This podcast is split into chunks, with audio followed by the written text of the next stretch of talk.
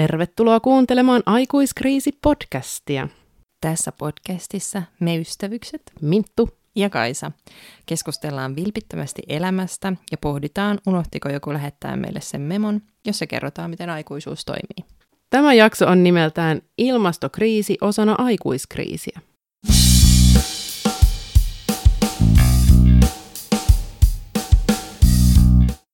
Joo, tässä jaksossa me, vaikka ilmastokriisistä puhutaankin, niin me ei varsinaisesti puhuta ilmastokriisistä, vaan me puhutaan tunteista, joita ilmastokriisi meissä herättää.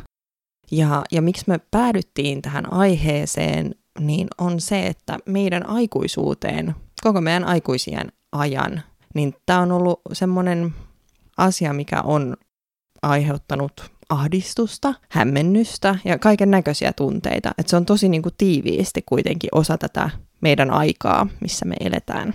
Niin ja yksikään aikuinen ei pysty täältä välttymään.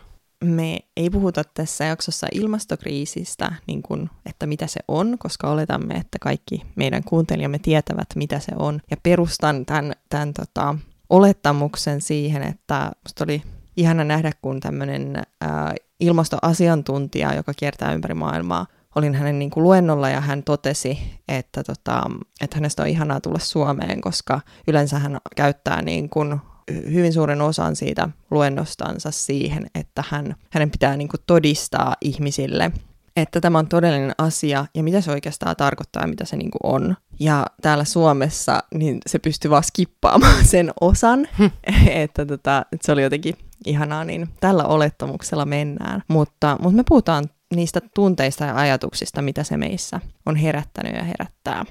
Jep. Mun mielestä on, on ihana, kun sä sanoit ton, että täällä Suomessa ihmiset lähtökohtaisesti kaikki tietää, mistä on kyse, sen huomaa just vaikka jossain matkustellessa ja ihmiset tyrkyttää vaikka jotain pillejä ja muovipusseja. Sitten on ihan sillä että missä maailmassa eletään. Ja tämähän oli myös meille ihan todellisuutta vielä jokunen vuosi sitten. Mm. Että et niin kuin sillä et huomaa, että on vaikka jossain kehitysmaassa, että siellä ei ole mitään semmoista kierrätyskulttuuria vielä. Toki sekin on tuloillaan, mutta että se on ihana huomata, miten hyvin kuitenkin Suomessa on alettu tähän, mm. tarttua tähän ongelmaan. Jos puhutaan niin kuin muoviongelmasta ja, ja tuosta niin kuin kertakäyttöastioista ja tämmöisistä, niin vähän niin kuin on tuosta eri mieltä, koska maailmassa on ähm, maita ja paikkoja, joissa on äh, kertakäyttöastioiden käyttö kielletty, ja Suomessahan se ei valitettavasti ole kielletty, mm. niin kuin muovi, muovikertakäyttöastioiden, mutta siihen on tulossa tämmöinen äh, EU-muutos, EU-kokoinen laki, lakimuutos, että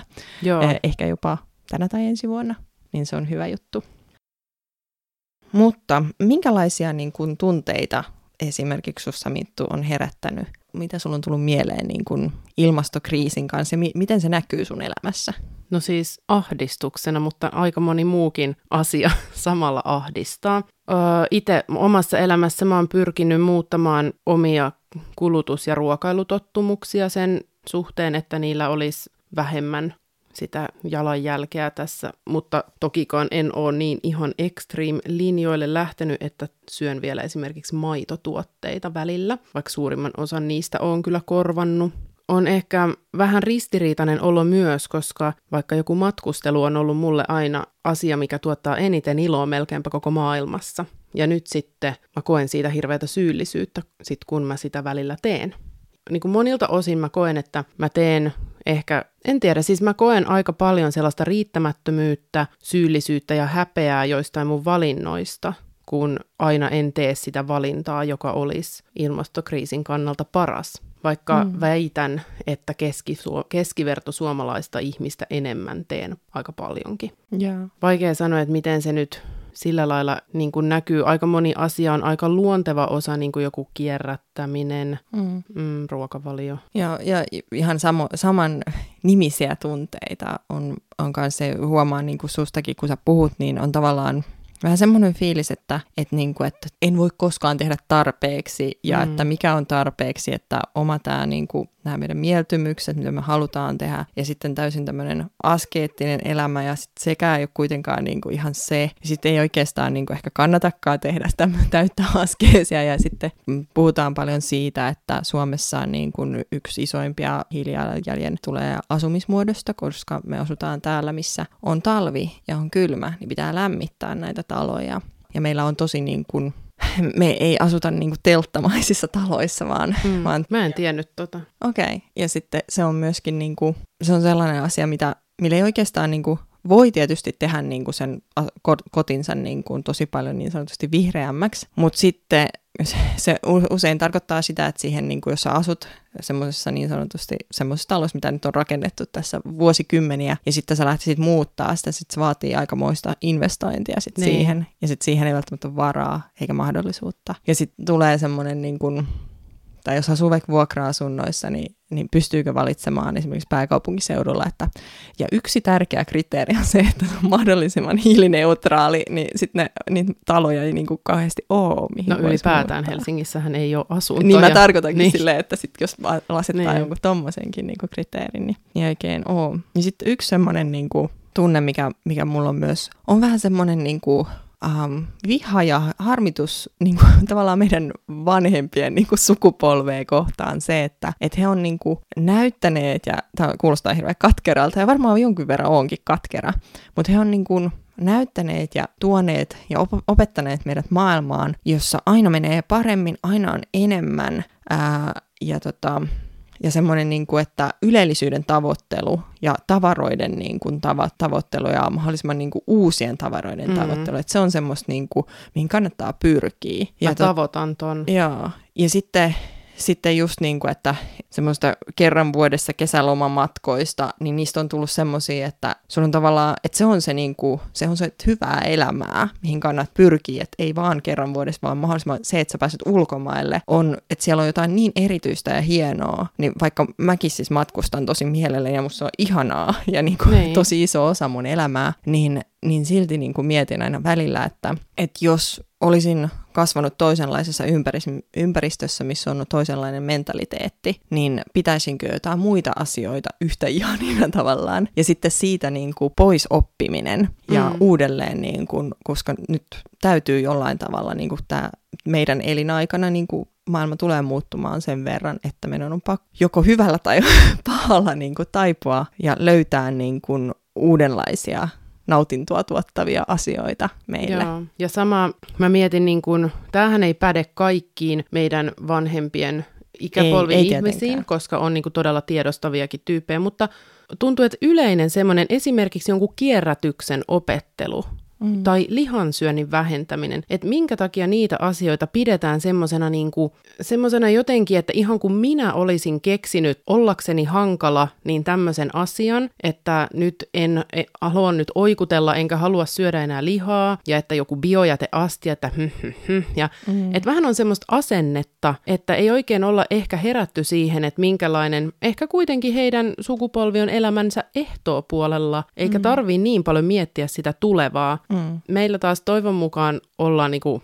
keskivaiheilla tai alkupään puolella vähän. Ja me mietitään sitä, että, että millainen maailma tästä jää niin kuin sekä meille että mahdollisille lapsille. Mm, kyllä. Et, et just, että jos pointti on se, että 60 vuoden päästä tämä planeetta on mm. kauheassa kriisissä, ilmastopakolaiset ja maailman ihan kamala paikka, niin haluatko sä tehdä lapsen, joka joutuu elämään sellaisessa maailmassa? Mm. Että me joudutaan puntaroimaan tämmöisiä kysymyksiä ihan eri tavalla kuin mitä meidän vanhempien sukupolvi. Kyllä.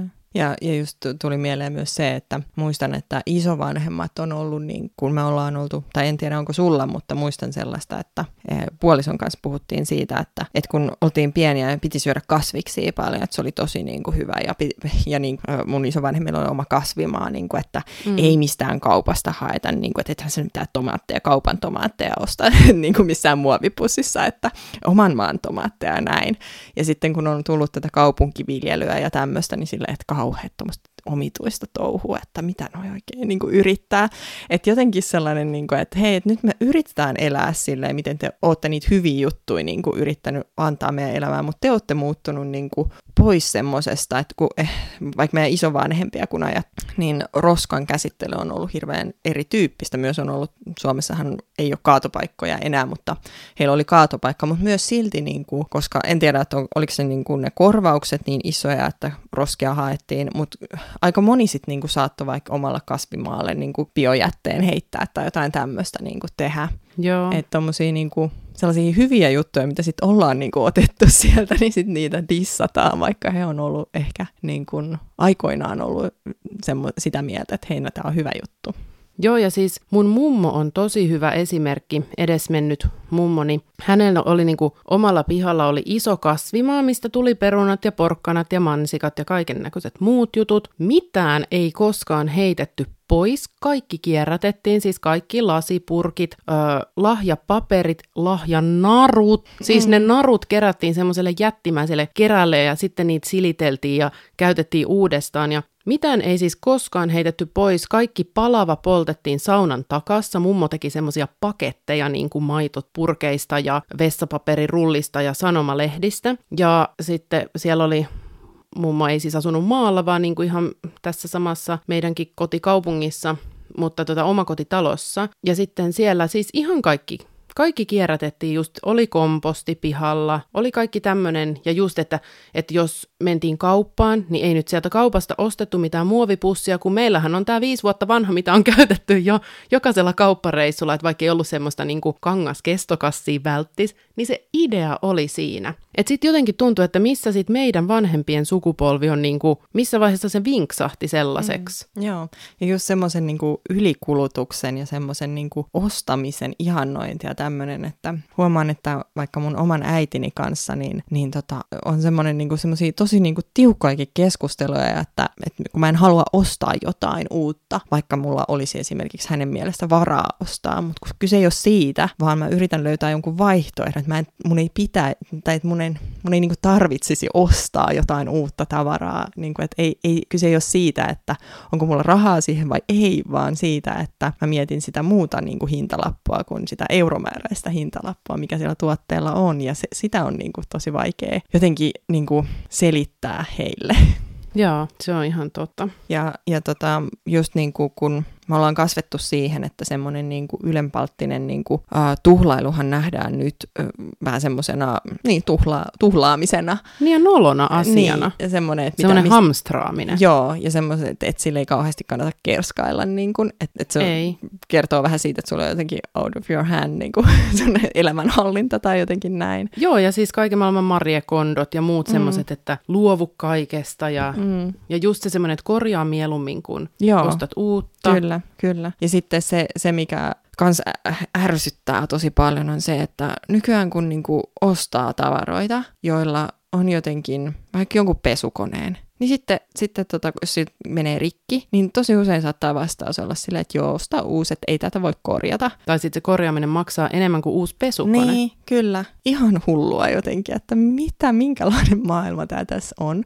Ja, ja miten kauan, anteeksi, joku puhelin esimerkiksi, että nehän niinku, yli kahden vuoden välein pitää olla ostamassa uutta, kun mm, ne menee ihan... Kyllä, että miksi kyllä. Ne tuotteet tehdään jo sitä varten niin semmoiseksi, että mahdollisimman pian sitten hankitaan uusi. Mm, niinpä. Ja, ja va, vaikka nyt niin kuin tässä haukun oikein kunnolla niin kuin edellistä sukupolvea tai meidän vanhempien sukupolvea, niin ymmärrän myös sen, että mehän ollaan sen ikäisiä, että me voidaan muuttaa tätä maailmaa ja kulutustottemuksia ja kaikella tämmöisellä ja omilla teoilla, mutta, mutta se on niin kuin tavallaan se on tosi hidasta se muutos ja, ja niin kuin mua vaan harmittaa se, että vasta nyt on tämä niin kuin lähtenyt liikkeelle se, että hei, että toi ei olekaan niin kuin ihan, hyvä tai toi niin kuin tuommoisen ylellisyyden ja kaiken niin kuin tavaran ja tuhlaamisen ihannointi ja tavoittelu, niin kuin, että, että niin myöhään ollaan herätty siihen, mm. että et, et, tota, et se niin kuin harmittaa.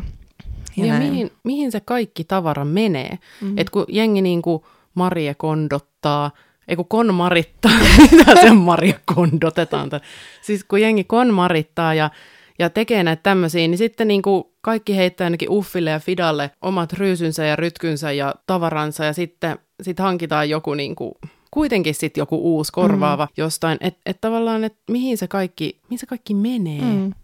Onhan niin kuin, musta on ihan hullua siis se, että, että me niin kuin, öö, en nyt ihan tarkkaan muista, mutta, mutta et mihin kaikkia, mihin maihin niin kuin eksportataan siis niin kuin länsimaat ja niin kuin nämä, ei nyt vaan länsimaat, mutta hyvin monet maat eksporttaa niiden niin kuin jätteen, mm. joka on ihan niin kuin hullua ja musta on ihanaa, että jotkut maat on niin kuin kieltäytyneet, että hei, että meillä riittää, että me ei tarvita näitä jätteitä tänne enempää, että jotenkin niin kuin, että miten voi olla export-tuote niin kuin meidän jätteet, meidän marikondotetut jätteet. Et jotenkin todella ärsyttävää. Ja, ja sitten se, että mistä säkin puhuit tuossa, että, että niin kun häpeä on myös semmoinen, vähän niin kuin joka päivä, kun sä meet tai joka päivä, toivottavasti kun kenenkään ei tarvitse joka päivä käydä kaupassa, mutta kun menee kauppaan, niin se, että hirveän iso valikoima, ja sitten siellä on silleen, että jos, jos on, täytyy vaikka valita joku uusi tuote, mitä ei ole jo, niin kuin mikä ei ole tuttu tuote, niin silleen, että voi ei, että onko tämä nyt vai olisiko tämä nyt jotenkin eettisesti parempi vai tämä vai tämä. Mm. Niin kuin vaikka jossain perusruokakaupassa. Siis, niin, anteeksi. Sano vaan. Ei kun siis mä just kun kävin kaupassa, niin mä niinku kattelin niitä notkuvia hyllyjä silleen, niinku, että miten älyttömän paljon tätä tavaraa ja näitä hedelmiä ja kaikkea siellä on. Ja jotenkin ehkä kun oli tämä koronakriisi ja sitten jotkut tuotteet loppu, niin sitten se oli mun mielestä hyvä semmoinen muistutus, että tavallaan, että se ei ole automaatio, että tätä kamaa on niinku tulossa jostain koko ajan ihan älyttömän paljon, eikä sen pitäisi olla silleen. Mm. Ja täällä on niinku vieri vieressä on noita kauppakeskuksia ja sit niissä kaikissa on niinku notkuvat hyllyt. Mm. Meneekö se kaikki jonnekin? Mm. Niinpä. Ja tavallaan, että kaupan niin kuin ulkonäkö on jo, tavallaan, jos ihminen menee kauppaan, jossa on joku tuote loppu, tai jotkut tuotteet loppu, tai niitä on vähän, niin se aiheuttaa ihmisistä paniikkia. Sitten silleen, että... Vessapaperi. Niin, että silleen, että come on. Ja eletään bide-suihkujen niin, maassa. Kyllä, niin kuin, kyllä. Että nyt en voi enää käydä paskalla, kun ei ole tätä. Mutta joo. Mm. No joo, tästä tuli tämmöinen rant. Mä voisin sitä sanoa, että, että että just tuosta häpeästä, että, että koska on koko ajan semmoinen olo just, että, että pitäisi tehdä enemmän ja ehkä kuitenkin niin voisi sitä sillä suhteuttaa, että, että tekee jo aika paljon ja tuntee sit siitä sitä semmoista hyvää mieltä monesta asiasta, että no esimerkiksi mä koen ö, suurta häpeää mun autosta ja siitä, että on auto. Asunhan kuitenkin nyt Helsingissä, jossa on loistava julkinen liikenne. Mm. Mutta sitten mulla on kaksi koiraa, josta toinen on tosi hankala. Aina kun mä haluan niiden kanssa liikkua, mä tarviin sitä autoa. Et enhän mä niinku muuten hirveästi sillä huristele. Mutta aina se koirien kanssa vaikka jonnekin hmm. kyläily, kylään tai pikkukaupunkiin siirtyminen, niin se pitää tehdä sillä autolla. Ja sitten vaan se ei ole ei ole mm. hybridiautokaan. Niin, ja sitten... et niinku, että aina tulee se jotenkin, että voi ei, että tämäkin niinku pitäisi fiksata. Mutta sitten niin, mikäköhän niinku riittää sitten, ei mm. varmaan. Joku tarkka korvainen voisi myös tarttua siihen, että sulla on kaksi koiraa. Että mihin sä tarvitset kaksi koiraa? Sulla pitäisi olla yksi koira, jonka sä jaat sun koko korttelin kanssa. Niin. Et sehän olisi se ideaali tapa, tapaus. Jos mulla on niin kaksi, äärimmäi, kaksi koiraa, jo, jotka jakaa kaksi ihmistä plus lähipiiri. Niin, että tavallaan niin kuin, että lemmikkieläimet myöskin niin kuin ovat, tai koirat ja kissat, yleisemmät suomalaiset lemmikit, että nehän on niin kuin lihansyöjiä ja, ja niillä on myös erittäin huomattava niin kuin hiilijalanjälki. Mutta sitten taas niin kuin miettii toisaalta sitä niin kuin henkistä hyvinvointia ja tämmöistä, niin. niin että et mä olisin aika monesta asiasta valmis luopumaan kuin siitä, että vaikka elinikäinen mm, tilanne, että mä en voisi ottaa lemmikkiä. Niin, kyllä, no niin just se, että miten, miten niin kuin tämän syyllisyyden kanssa niin kuin jotenkin pystyisi elämään sillä lailla, koska kuitenkin meillä myös on tämä yksi ainutlaatuinen elämä, että se, senkin on tärkeää olla, olla niin kuin hyvää elämää. Mm. Ja mä en tarkoita, että sen pitää olla tavaran täyteistä, mutta vaikka kuinka paljon lemmikit estää, estää niin kuin masennusta tai jotain jopa itsemurhia, sillä mm. joillekin, joillain ei ole mitään muuta kuin se. Mm, että se on se tärkein ystävä. Ja mä mietin itteeni, niin kuin, että ne on mulle niin rakkaita. Mm. Niin sanotaan... Siis mä en puhunut itsestäni, että mulla ei ole ketään, ketään muuta. mä oon ainakin täällä. niin, mulla on. Mutta siis se on, se on jännä, kun jos ihminen asetetaan sellaiseen tilanteeseen, että, että jos on lukenut, en muista mistä, mutta mutta kuitenkin sitä, että asetetaan tilanteeseen, että valitseeko, että ihmisten on, hirveän vai, ihmisten on vaikea ajatella ei vielä olemassa olevan ihmisen hyvää elämää. Mm. Että, että se on meille tosi vaikeaa. Ja nyt tässä ilmastokriisin kanssa onkin se just, että onko tämä minun henkilökohtainen hyvä elämäni tärkeämpi kuin sitten vaikka 20 vuoden vielä syntymättömän ihmisen hyvä elämä.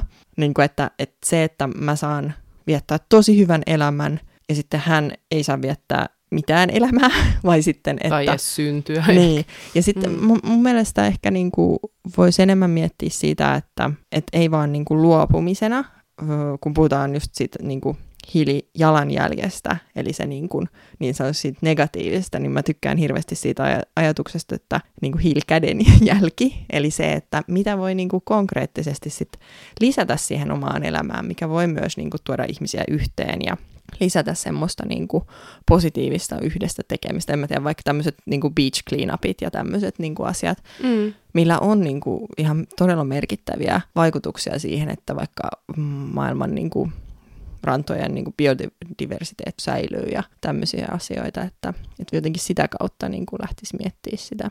Toihan on niin kuin suunnilleen kaiken terapian ydin on muutenkin elämässä se, että ei vaan tässä ilmastokriisissä, vaan niin kuin tavallaan se, että, että mitä sä saat, kun sä luovut jostain. Mm. Että aina se luopuminen pitäisi miettiä just sen, että, että mitä hyvää siitä seuraa. Että tyyli vaikka, että jos, jos luovun tupakasta, niin saan toimivat keuhkot paremman elämän, jos luovun nyt tästä suklaakakusta, niin hmm. sama homma, hoikempi keho ja kiva fiilis. Niin kuin se semmoinen, että, että miettisi aina sen, ja itse ainakin mä oon tosi taipuvainen siis kaikenlaiseen negaamiseen ja, ja semmoisen pessimismiin, niin kuin, tai realismiin, mm. mutta inhorealismiin, mutta, mutta se, että et, et hirveän usein niin aina vaan miettii sit sitä, että no tätäkään nyt en enää voi tai saa tai muuta. Mm. Toisaalta mm. musta tuntuu, että nyt vaikka joku tämmöinen kotimaan matkailu, joka tämän koko koronahomman myötä on, on noussut silleen, että onpa kiva, että voi mennä junalla jonnekin ihanaan paikkaan, niin kyllä niin kuin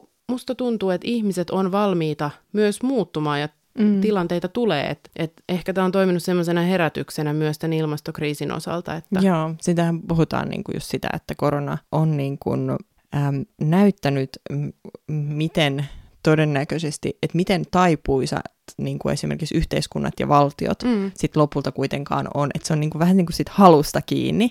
Nimenomaan. Että ollaanko valmiit tekemään niin kuin aika äärimmäisiäkin, todella äärimmäisiä niin kuin juttuja. Ja sitten kuitenkin niin kuin miettii, että, että tota, ilmastokriisi on hyvin paljon niin kuin vaarallisempi meille kaikille kuin korona.